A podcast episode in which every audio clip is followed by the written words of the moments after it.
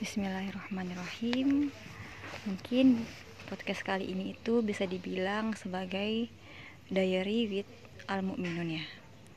Bahwa hmm, sejatinya tuh Quran itu ialah makhluk Allah ya. Ya yang bisa menjadi teman dalam perjalanan hidup kita ya. Sebaik-sebaik teman ialah yang mendekatkan kita kepada Allah ya dan sega dan Quran ya Quran ya menjadi salah satu mukjizat terbesar yang Allah karuniakan untuk kita lebih dekat sama Allah. Hmm. Oleh karenanya podcast kali ini itu aku namakan sebagai diary, diary with al mukminun.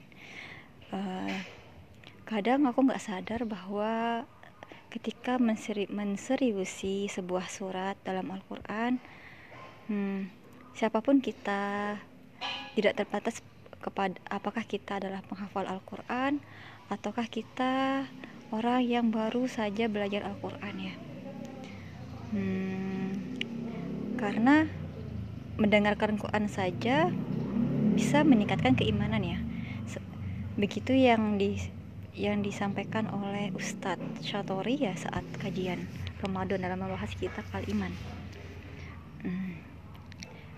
Ya sering kali aku nggak sadar bahwa ketika menekuni sebuah surat itu seakan-akan kita diuji dengan surat itu kayak gitu nah sekarang yang menjadi pertanyaannya adalah bagaimana diary diary kita bersama dengan surat Al-Mu'minun yang isinya ialah kabar kabar yang begitu menggembirakan ya dari Allah ya. Allah mengatakan dalam ayat pertamanya itu betapa kita beruntung sebagai orang yang beriman ya, kayak gitu. Ya, orang beriman yang beruntung itu yang dijelaskan ya dalam pada ayat kedua sampai ayat ke sembilan ya, kayak gitu. Hmm, dan ayat ke sepuluh menjadi penutupnya dan uniknya yang menjadi pertanyaan yang pertanyaan ya pertanyaan yang cukup penting ya bagi bagiku mungkin ya bagi mungkin bagi teman-teman juga ya gitu adalah kenapa sih uh, ayat ciri ciri orang beriman yang beruntung yang pertama itu dan yang terakhir itu ialah sholat kayak gitu orang yang sholat pada ayat kedua, orang beriman yang beruntung itu ialah orang yang khusyuk dalam sholatnya. Kemudian pada ayat ke-9 itu orang yang menjaga sholatnya kayak gitu. Kenapa sih diawali dan diakhiri dengan kata sholat ya gitu? Itu uh, sebuah pertanyaan yang bisa menjadi renungan ya. Yang insya Allah ketika kita merenungi, merenungi ini itu kita menjadi bertambah menambah ras, cita rasa keimanan ya kayak gitu. Ya sehingga eh, ketika melewati 10 ayat pertama ini di ayat-ayat berikutnya itu kita akan merasakan sebuah rasa takzim ya. Di mana di situ Allah menyampaikan tentang berbagai kekuasaan Allah ya kayak gitu. Dari apa yang Allah ciptakan. Sehingga tentu orang yang beriman itu akan merasakan rasa takzim di situ ada rasa khauf kayak gitu. Yang merupakan komposisi rasa iman Nah, oke, okay. kembali ke pertanyaan kita kayak gitu ya. Um, sebuah ungkapan yang disampaikan Ustadz ya, ketika dalam kajian juga kajian Ramadan, uh, bahwa apa yang kita ingat di dalam sholat itu sangat-sangat mempengaruhi kita, sangat berpengaruh kepada kehidupan kita setelah sholat gitu Eh, apa yang kita ingatan yang di dalam sholat itu begitu kuat pengaruhnya kepada kehidupan kita sehari-hari ketika di luar sholat. Um, dan kenapa sih Allah memen Allah kan sholat itu kalau dipikir dihitung itu kan cuma satu dua menit ya. Dan kenapa sih kenapa sih kita harus eh bukan kenapa ya uh, ya kenapa? Kenapa kita masih mengingat sesuatu selain Allah di dalam sholat kita ya? Padahal dalam surat Toha Allah sendiri Allah pun telah menjelaskan bahwa uh, wa aqimis sholat zikri. Dirikanlah sholat untuk mengingatku kayak gitu. Jadi Allah memerintahkan sholat itu ya untuk mengingat Allah kayak gitu.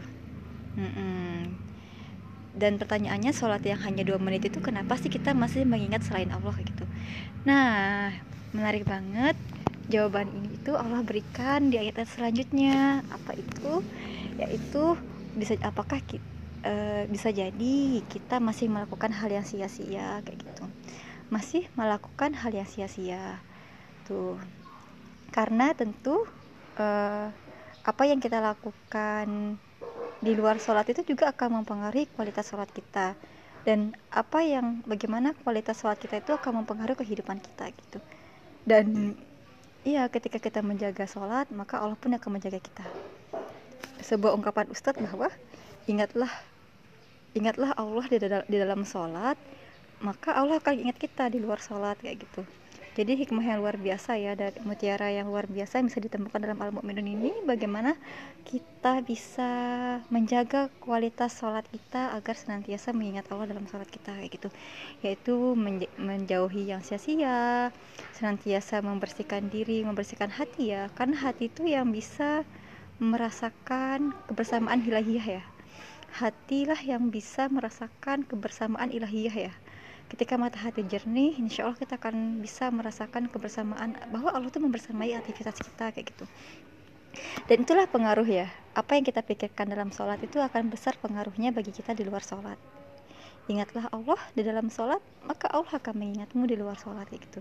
Sehingga ketika pun kita di luar sholat Allah akan kita akan senantiasa uh, mengingat Allah juga kayak gitu.